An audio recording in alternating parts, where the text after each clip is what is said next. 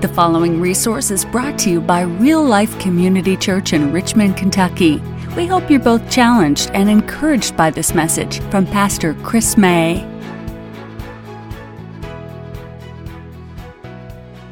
We continue in this series now on the life of Joseph. I love doing character studies. And uh, I want to teach tonight. I gave it away in my prayer, but I want to teach on the subject of uh, waiting on the Lord. Up to this point, we have covered a little more than a decade of Joseph's life. And throughout these years, he has experienced, as you know, tremendous pain, heartache, abandonment, mistreatment, false accusations, false imprisonment. He's had a tough go, right? And finally, tonight, we've come to the part of the story where there's this kind of amazing turnaround, this transition in his life. And he moves from a place of pain to a place of progress. And through all the suffering, through all the trials, through all the tribulation, this man of God, here's what I love about Joseph. It seems that he willingly waits on the Lord. And now we see this incredible dream that God had given him come to fruition. You know, we don't get the sense, now we don't know every thought that Joseph had, but we, we don't get the sense that he was ready to jump ship. Like he just trusted the Lord through the process. So, um, that being said, go with me, if you would, to Genesis chapter 41. Now, this is a very long uh, text, so I'm going to summarize just a bit of the, the, the story and then a read a portion of the scripture. So, as you're turning there, in verse 1 in chapter 41 tells us that Joseph stays in prison for another two years. All right? So he's now, understand this, he's missed out on his 20s. All right? Like, he should spend his time, right, in his 20s and uh, doing the things that people in their 20s do. Uh, but he, he, he doesn't do that. He's not living it up, so to speak, all right? He's not experiencing the, the, the, the, fun of, of being in the 20s. I don't know if in the first century it was quite as fun as it could be now, but he, he doesn't live it up in his 20s. And now, while he is still in prison, God gives Pharaoh two dreams. And the Lord, how many know, can still move in this way? He can still give visions and give dreams. But how many know that not every single dream is of the Lord? I've had some people come to me with some crazy dreams that I think it was not the Lord. I think they were perhaps Taco Bell or Pizza Hut. All right? I'm just saying. So we need to weigh those dreams out. But after experiencing these two dreams, Pharaoh wakes up and he is deeply troubled because he senses this is not just an ordinary dream. He has no idea what they mean, but there's something to these dreams. And so he calls the wisest men and, uh, and, and the magicians of Egypt, but no one can interpret the dreams.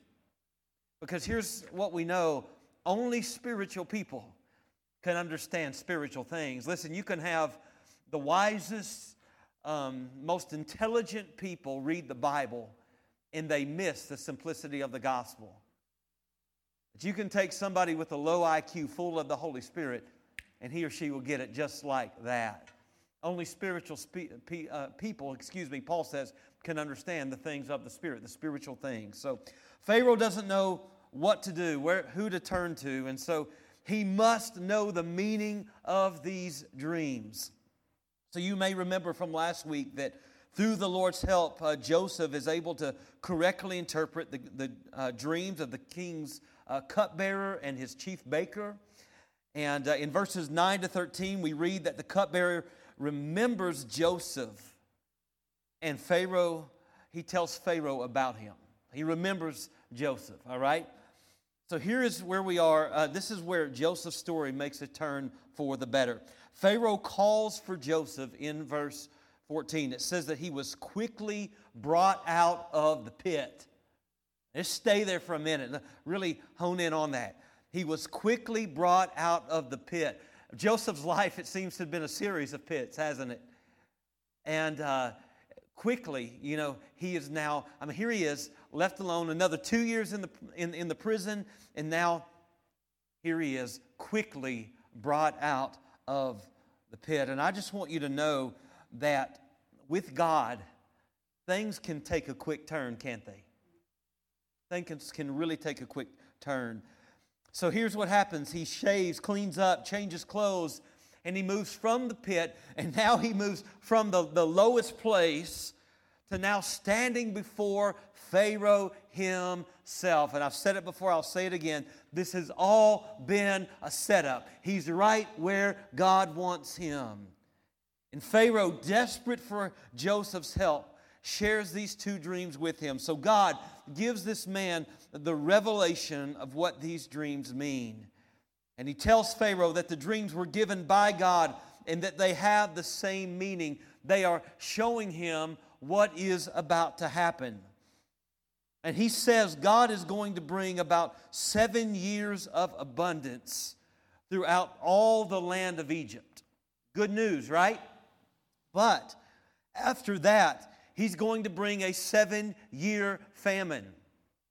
And the famine will be so bad, in fact, that the people will forget about the, the years of plenty. It's going to be very severe, all right?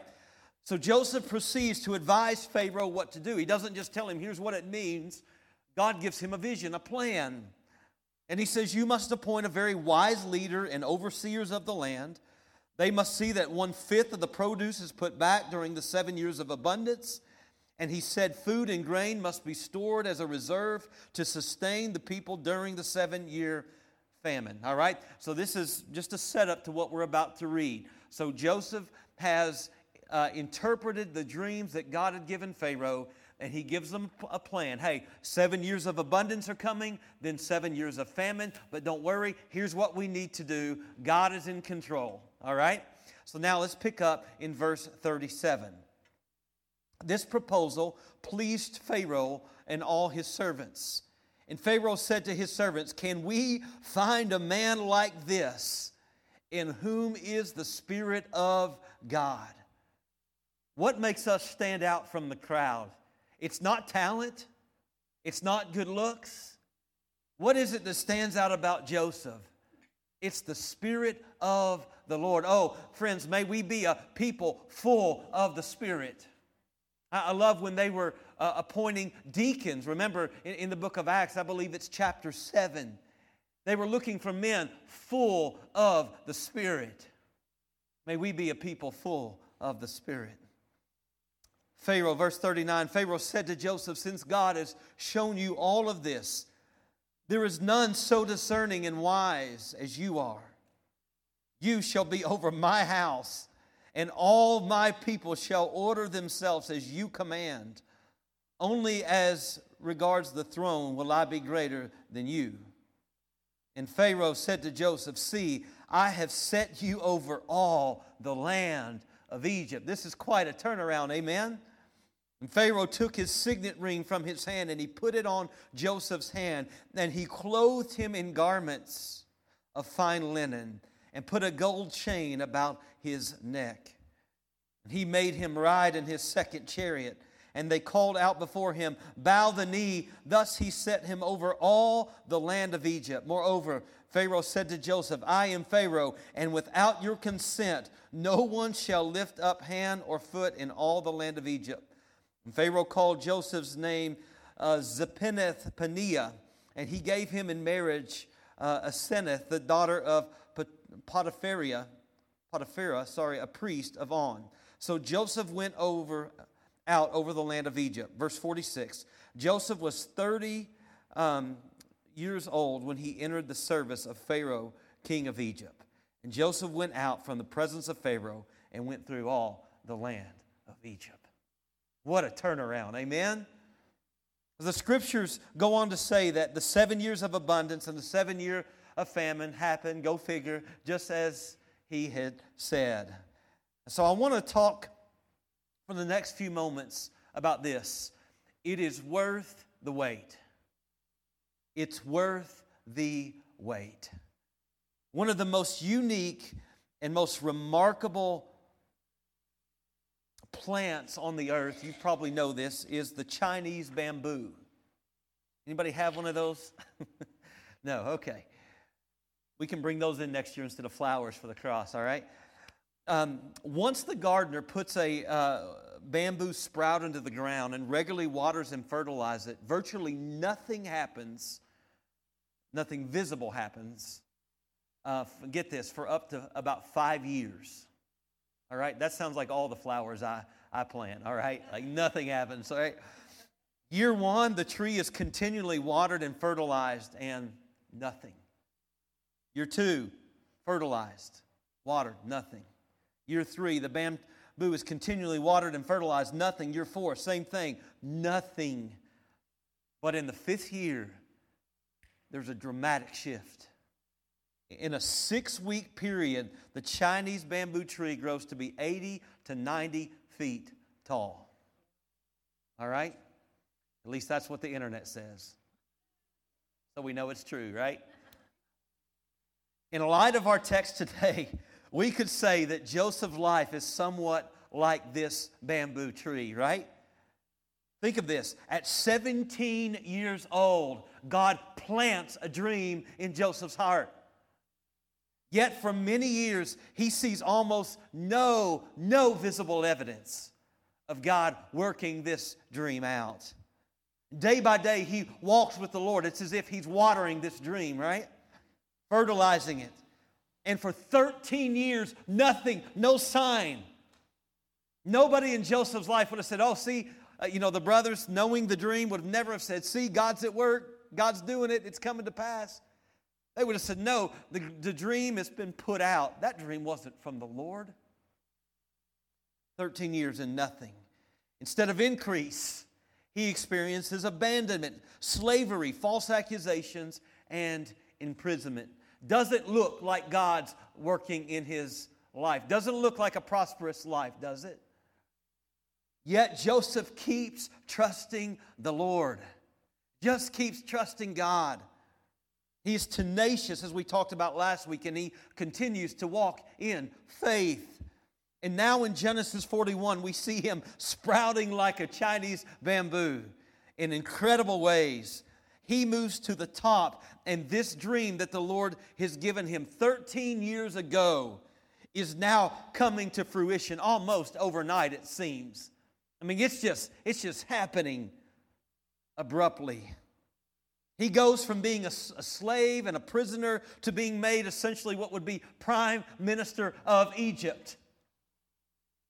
Through all of his turmoil, all of his struggle, Joseph is willing to wait on the Lord. And now he's reaping the benefits. Oh, it is worth the wait. Amen? Society today, how many know, is beyond fast paced, right? Like life is crazy. We do not like to wait in line, in traffic for our food, for our possessions. We have become a, a culture that despises waiting. Amazon Prime is the greatest thing in the world because I can get whatever I order that's, that's Prime. I can get it in two days, and I hear it's supposed to go to a day now. Is, is that right? It's crazy.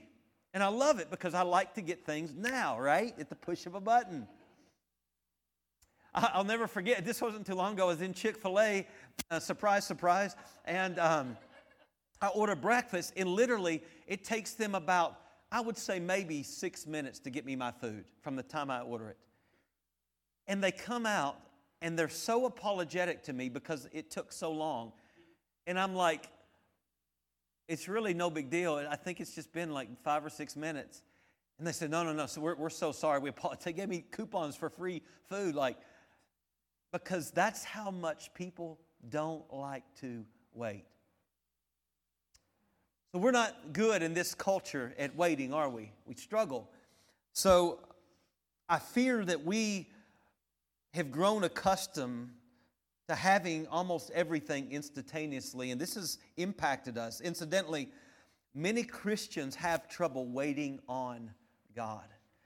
You ever you remember the days? Did, did you grow up in a church where you just kind of lingered at the altar until you you just got touched by the Lord? You don't see that much anymore, do you? Matter of fact, I uh, we we had a district council this week. Had a great um, meeting on Monday night, and uh, Ben and Dina and I were there uh, sitting. We got to hear our general superintendent, Doug Clay, preach, and he, he did a terrific job and had an altar, altar call, and the Lord was really moving. And I had to, I was on a schedule. I had work to do back in my hotel room. I had two hours of work to do, and so I had to, I had to cut out of like altar call. You know, some super spiritual pastor that I am, right? But uh, but we just don't like to wait. You know, I often talk to, you know, counsel, uh, you know, church folk, and, and they come in and they say, well, well, Pastor, you know, I prayed about this last week and it still hasn't come to pass. I mean, think about Abraham, right? Look at Joseph. I mean, you, you go through the Bible. It's, it's, it's crazy. Like, we just don't like to wait. What about when, when God told um, the, the apostles, He says, listen, He says, wait on the promise of the Father, the, the Holy Spirit, right? And they were all waiting, praying in one accord in Acts chapter 2. I just don't know if, if that were us, if the Holy Spirit, if that whole Pentecost thing would have happened, because I think we would have been up there for like five minutes and like, well, I guess we missed the Lord. We better just go on and go to Chick fil A or whatever, right? Go about our day. You see how this has probably negatively impacted us. Friends, I just want to encourage you wait on the Lord. I know that waiting is tough. Listen, I, I, promise you, this is the, probably the, one of the biggest struggles in my own life. So I, I don't mean to be hypocritical when I'm asking you to wait. I'm telling us, be willing to wait. It's countercultural more than ever to wait. But uh, let me just give you three benefits, real quick, of, of waiting on the Lord. Number one, in the waiting, here's what God does He develops us. God develops us in the waiting. Think about this. What if Joseph would have brought, been brought before Pharaoh at 17 years old? Think of it. When all of this started, what do you think would have happened? He's standing in front of Pharaoh. He, he, he wasn't certainly as wise at 17 as he is at 30. Perhaps he would have been petrified to stand before this man of so much power and interpret his dreams, knowing if I mess this up, I'm dead. To get this interpretation wrong would, would cost him his very life. But through waiting and through the struggle, Joseph learns to trust the Lord even in the most dark and, and most challenging situations. God develops us in the waiting. He's a different man at 30 years old than he was as a 17 year old teenager. In waiting, he grew and he matured to the point where he could confidently stand before Pharaoh, interpret his dream, and uh, advise him what to do. Friends, this is faith.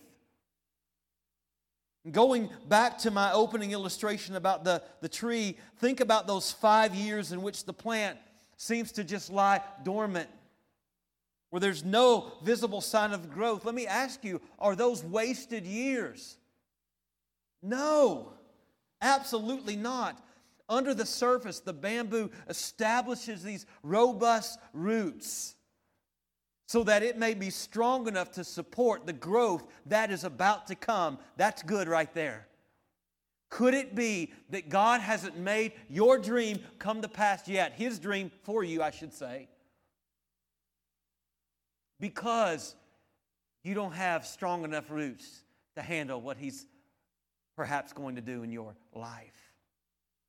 During those 13 years of waiting on the Lord, those roots of faith were established in Joseph's life as he went through the pain and the turmoil and the trials. He was establishing roots as God brought him through every single situation.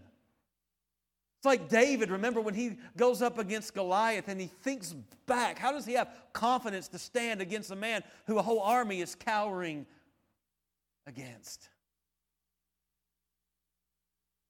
He says, Oh, God's delivered me. What did he say? From the lion and the bear? Surely he'll take care of me now. Roots had been established. I think that's what's happening in Joseph's life. Pretty phenomenal. You know, looking back over my life, the two darkest, most troubling years that I've experienced uh, by far turned out to be the most beneficial. to me in my ministry.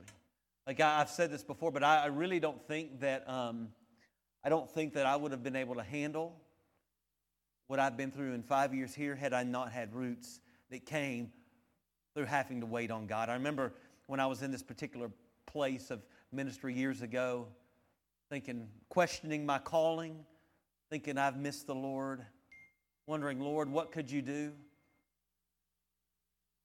Dina? Hey, let's see what's so important for Dina to. Oh, you're killing me. All right, I will put my. God developed us. Yeah. Her husband's preaching Sunday, so. Right, there you go. Oh, that's good. That's good. Illustrated sermon, right? I love it. God develops us in waiting. So, yeah, when I was in this place, I, I, remember thinking, Lord, why, Lord, why, Lord, why? And now I know. Had it not, had I not gone through what I went through there and, and, and had the Lord, uh, seen the Lord with my own eyes bring me through, been an issue, right? It'd been an issue. Like I don't think I could have, I don't think I could have survived the first two years at this church. I just wouldn't have. But here's what I, here's what I remembered as I, the first two years in this church and that were really tumultuous, I thought, if God could bring me through in this place, surely He could bring me through here. And He has. Yeah, right? It's, it's so, yeah, God is so incredibly faithful. And He, here, here's what I want you to see the, the waiting is not wasted time. You know, I have one regret in ministry. You know what it is? that I started at 22 years old. That I started at 22 years old. And I'll tell you why. I felt the call to ministry, and now there's a lot of shortcuts you can take to get in. It used to be you go to, you go to college, you go to seminary, um, and then you go through a process, you intern, you do all this, and then you get. But now, because we're so impatient, what do we do? We just, yeah, you go online, you do a few things. Really, that's actually what I did. I took eight classes online or something like that. It's like, all right, here you go. You're a pastor. Actually, at this point, I hadn't even done that. I just walked in. They just said, You're a pastor. I was a worship leader. And I about got eaten alive. I had a dream and I was ready and I was impatient. Instead of going through the process, and I tell guys now who are kind of chomping at the bit to, to, to get involved in ministry, I tell them, go through the process. Get your education. Learn. Intern somewhere. Work under a pastor. Listen, I, I, I remember thinking to myself, back when God had given me the dream of being in ministry, I remember thinking, oh, if I do it the way that I should do it, it's going to be eight years. Eight years. Well, I look back now, number one, it almost cost me my life, by the way, doing it the way I did it.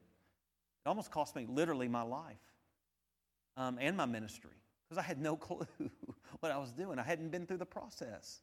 Had great intentions. That's not enough. You got to go through a process. And so um, now I look back and I've been in ministry 20 years. Eight years would have been nothing. You know, so what, what did I do? About six years into ministry, I go, okay, I go back, gotta go back to Bible college. And I'm just now in graduate school. And and so I've done, I've taken a really long journey. But I, I just, I'm just saying, be willing to wait. Remember, I, I quoted, I think, Habakkuk last week, chapter 2. The vision is for an appointed time. Sometimes we get a, um, we get a vision or a dream or a, just something we feel like the Lord wants us to do. And, and I, I love the excitement that comes with that. But we need to have the wisdom to ask the Lord when. Just because he lays it on your heart now doesn't mean if he, lay, he might call you to plant a church. That doesn't mean tomorrow you go out and plant a church. That's ridiculous. It's hard. It's difficult. It's a journey. He might call you to start a ministry in this church. That doesn't mean tomorrow that you're called to start the No, there's a preparation process. And I've had people that, that, that will leave because they're not willing to wait. To say, hey, man, the Lord's laid this ministry on my heart. Okay, well, let's, let's talk through the process. Let's, let's raise the funds. Let's, no, we, Pastor, we got to start tomorrow. We got to start tomorrow. The Lord's given me this dream. Oh, there's a great church right down the road. I'm sure we'll be blessed by that ministry, right? No, friends, we've got to be willing to wait, all right? Um, so God develops us. Number two, God works for us while we're waiting. Because here, here's the thing waiting can be frustrating. Have you ever had, had a dream where you feel like, like a real dream and, and you, you feel like um, while you're dreaming you're trying to run and you can't run? Or you're trying to jump and you can't jump? Whatever. How many have ever had that happen? Is that not like a frustrating experience? You wake up super frustrated? Yeah. So that's kind of how I feel like waiting is. Like I'm ready to run, but I can't. I feel like, and, and Joseph must feel some of this pressure, right? Like he can't, he can't do anything to, to move this dream forward. Of his own accord, here's what we know Joseph could have never made it to this level of success. He could have never gotten to Pharaoh by himself. If he would have tried to take matters in his own hands, he would have made an absolute mess of his life. And he would have been destined to fail. But in the waiting, hear me, in the darkness, God's hand of divine providence is at work. We see it uh, so clearly. God has given and He's developed in him the, during this time the right gifts, the right talents. He's put him in the right place at the right time in front of the right people. When other people would have looked in and said, Oh, man, you're in the wrong place if that's your dream. No, he's right where God wants him to be. God is working in the waiting. So it's not like God has just abandoned Joseph for some 13 years and all of a sudden, oh, yeah, you know what? I forgot I gave Joseph that dream. Let me go to work for him now. No, God has been working in the waiting. I love uh, the song that we sing, Waymaker, and that bridge that says, Even when I don't see him, he's moving or working, right?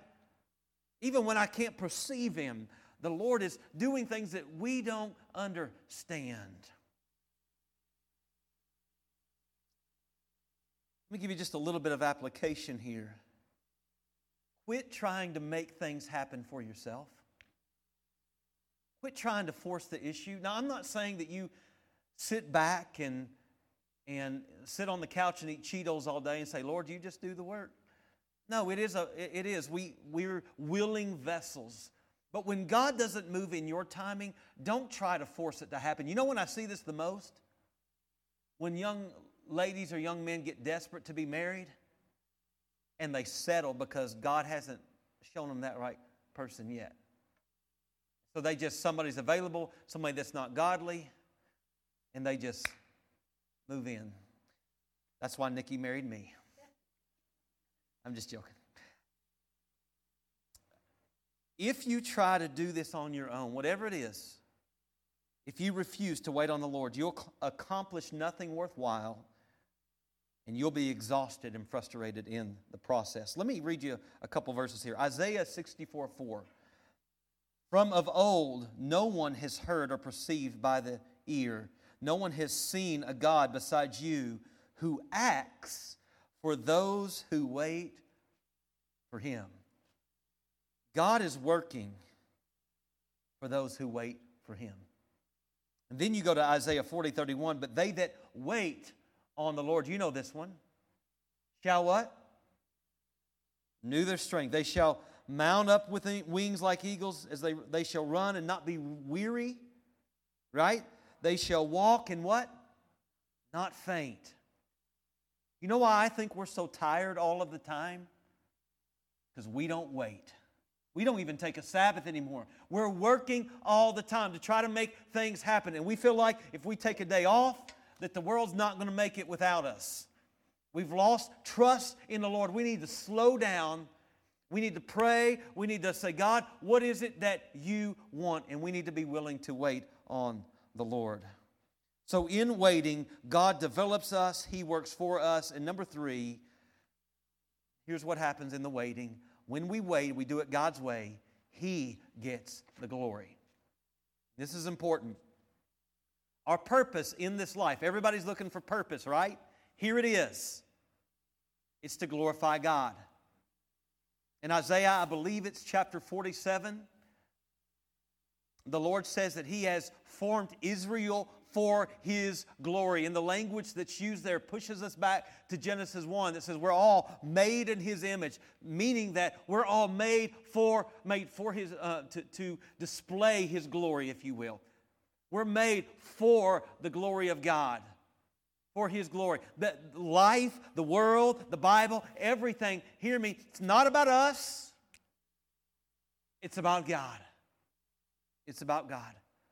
And so we are made for His glory. Our purpose is to bring glory to His name, to bear His image. We were created for His glory, so this ought to be our aim in everything we do. Paul said it like this um, whether you're eating or drinking, whatever you do, do it what? for the glory of God. I love that he uses the two most base things in life eating and drinking. Whatever you do, do it to the glory of God. And there's no way that Joseph could have survived through all that he has experienced if it had not been for the Lord. And I love those stories. If it hadn't been for the Lord, there's no gospel song that says something along those lines. I love it. If it hadn't been for Jesus, Joseph has been, he's learned um, in the waiting to depend on the Lord for strength. He's had no other choice. That's what waiting does. It, it makes us realize that we have to go beyond us for strength. I, love sitting around the table with my grandparents and talking to, to them, uh, a man and woman of God who've, who've walked with them with the Lord for some 80 years and to see their faith, even in the most troubled times, as they're approaching the end of their lives. It's, it's incredible to see their faith because they've learned in the waiting that they can trust God. This is so interesting. When God brings Joseph to the top, the way that he does it, watch this. Joseph doesn't act like the hero. He doesn't act like the hero. I saw a, a meme today, or not even a meme, actually, it was just a, it was a, pic, it was a picture with a little quote on it, but it was a, uh, which is a meme, I guess, but um, not a funny meme. So it, says, it says something like this it's talking about preachers. It says that we have to be careful that we don't put ourselves in a position to where we're getting the glory. And it was, he was, this speaker was addressing like social media we say things like this Glory to God, preach the house down today. No, you don't mean glory to God. You mean, hey, I preached the house down today. Glory to God, we had 230 people in attendance on Easter. When you look deep down into your heart, could it be? I'm talking to me. Could it be? Wow, look what we've done. You got to be careful. I, I love it when people on Facebook say something like this I'm so humbled to have, to, to have received this great uh, award that nobody in their life has accomplished except me. I'm so humbled. No, you're so arrogant, and that's why you want the whole world to know. Right? We got, we got to be careful. Here's what I love about Joseph. And, and, and God, remember, He knows this isn't a surprise to God. This is why God chooses Joseph. I don't think his choosing of Joseph is, is arbitrary. I do think it's by, by mercy, I do think it's by grace. But God knows what he's doing. He needs a man of character in this position. And when Joseph rises to the top, watch this, he does not act like the hero, just doesn't do it. He continually puts the focus on God. And this is something, listen, I want to guard from with all of my heart as a preacher, and you ought to guard for, from it as a Christian, as a, as, a, as a business owner, whoever you are. Whatever you have, if you're a successful business owner, it's by the grace of God. If you're a CEO, if you're the smartest person in the room, it's by the grace of God. I love Tim Keller is one of the smartest men that I know. He has a photographic mem- memory. He can literally um, call up a, um, quote verbatim and tell you the page number it was on for something he read six years ago. It's insane. He gets up there with chicken scratch, and it seems like he has a manuscript. He just has a little chicken scratch written down, like crazy. And I was at this conference with him just uh, a month or so ago, and he says, People ask me how, how I'm so able to, to preach like this. And he said, It's grace. He said, I have a photographic memory. And he said, I did nothing, nothing to have that. It's simply a gift from God. And the Lord gives, the Lord takes away. And he says, This is just God. And he is the most humble man to, to be in his position. And yet we have other preachers and, and that, that I know that literally on Sunday mornings, I, I, know one pastor who drives up in like a hangar style and uh, it, garage thing in his church. You know, in somebody, he doesn't drive his own car. Somebody picks him up. He gets out. Somebody hands him his coffee and his Bible. They escort, or they, I'm sorry, they take his Bible. They hand him his coffee. They escort him in, and he's treated like a king. And I say, Lord, never let it be that way for me. Never let it be that way for me. I, um, I, listen, we are who we are by the grace of God. I, I'm reminded that, that God can speak through anybody or anything, a donkey, right? Like he can, and, and, and so if I ever get arrogant and say, well, well, all these people got saved because of a sermon I preached, may I just remember the Lord can use anybody or anything. Okay? So we've got to guard from being from being arrogant and, and putting the, the spotlight on us. Waiting helps us do that. So in our text, here's what happens. At least six, time, jo- six times, Joseph turns the attention to God, recognizing his goodness, his faithfulness, his power, his glory. Watch this. Verse 16. Joseph answered Pharaoh, It is not in me talking about this. It is, it is not in me. God will give Pharaoh a favorable answer to this dream, right? It's not in me. It's not me that can interpret your dream. God will give you a favorable answer. If I get it, it's from God. I'm a vessel. That's it. 25, verse 25. God has revealed to Pharaoh what he is about to do. God, you hear that? 27. God has shown to Pharaoh what he is about to do. 32. And the doubting of Pharaoh's dreams means that the thing is fixed by God, and God will shortly bring it about. 51 For he said, God has made me forget all my hardship in all my father's house. 52 For God has made me fruitful in the land of my affliction. Joseph doesn't say, Oh, it's me, it's me, it's me, it's me. No, it's God. And this has been developed in the waiting. And oh, may we learn this as a people. I think it's really good that our church didn't grow the way that I thought it was going to grow in the beginning. When I came here, I had great ambitions. I still have great ambitions. But I was expecting to run 500 people and be planting a new church by year two. I just was. My second week, we went the church, they said, had about 45 people on an average Sunday on Sunday morning, okay? My second week, we did a big outreach. I had 189 people here. We are packed out. And I'm not going to say that I, was, I wasn't completely braggadocious, I don't think, but subtly, I was. See, what you needed to grow was just the me until we totally tanked. None of those people that came stayed. We didn't have the structure to handle it. And we dwindled, and we did, dwindled for a long time. We ran 60, 65 people, and the, the notable difference came because my family was here my, my mom and dad, my in laws, my kids, and Nikki and I. We struggled. Church was not going great. I was embarrassed sometimes to invite friends, family. Say, Oh, we're going to come here. Oh, do you know what? Just give me a little while. Just give me a while. I was just but you know what that period taught me? I'm so grateful for it. It taught me I can't do it. I simply can't do it. I can't grow a church by talent. I'm not talented enough. I'm not a good enough uh, speaker. I'm not clever enough. I'm not good enough at outreaches. We don't have enough funds. Whatever, whatever it is, even if we did, it may look healthy. It surely wouldn't be a healthy church because the growth we experienced wasn't healthy growth. You know what I did in that season of waiting? I, I had been told by all these pastors, well, you got to do this program, you got to do this, you, you got to have this kind of stage design, you got to have this. I realized that all that's a crock. What I need is prayer and the Word. What I need is the Holy Ghost. What I need is Jesus. And it, here's what that season did for me the waiting. The waiting.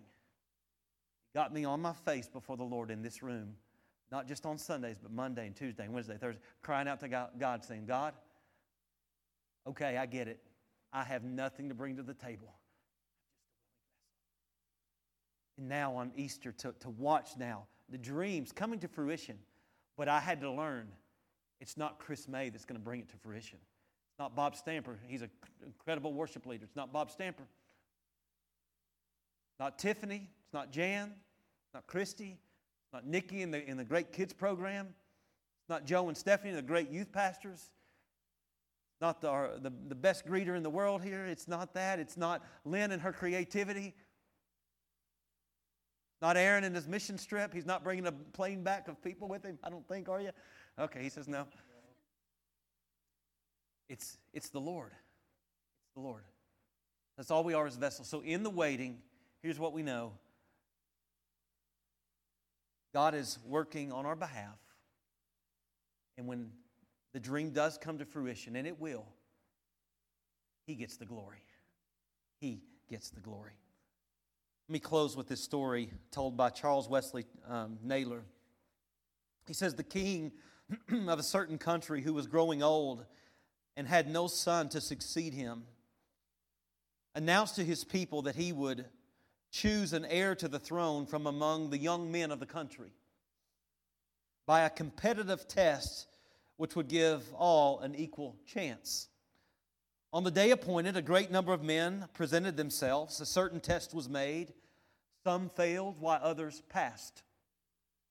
Then other tests came, and each time some were rejected, to at last only three men were left.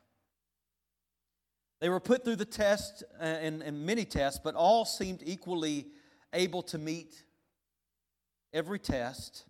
So the king announced through his heralds that on the next day the matter would be decided by a simple foot race.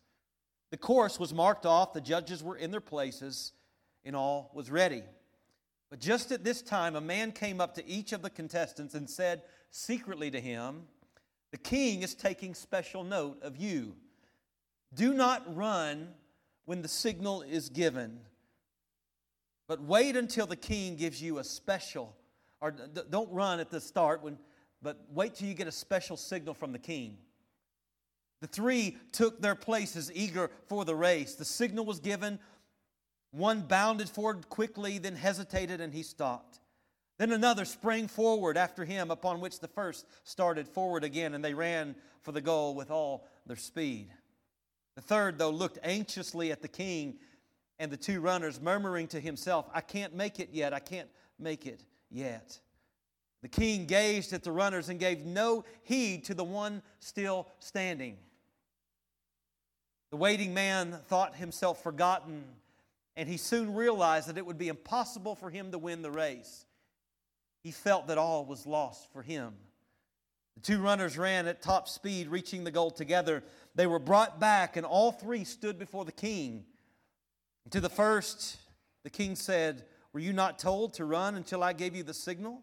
Not to run until I gave you the signal? Why then did you run?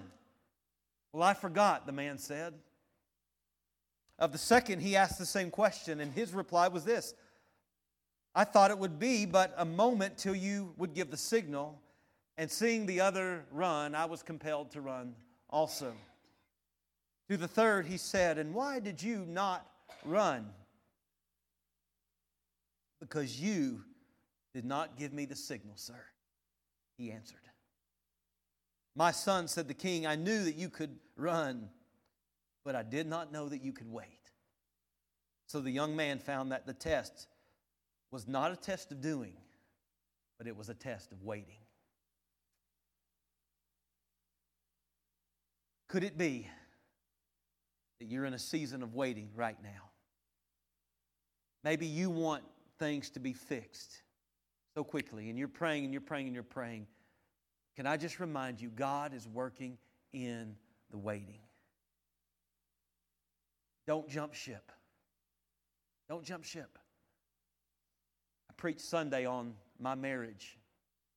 At 10 years into my marriage, I thought there was no hope for it, and I wanted to jump ship.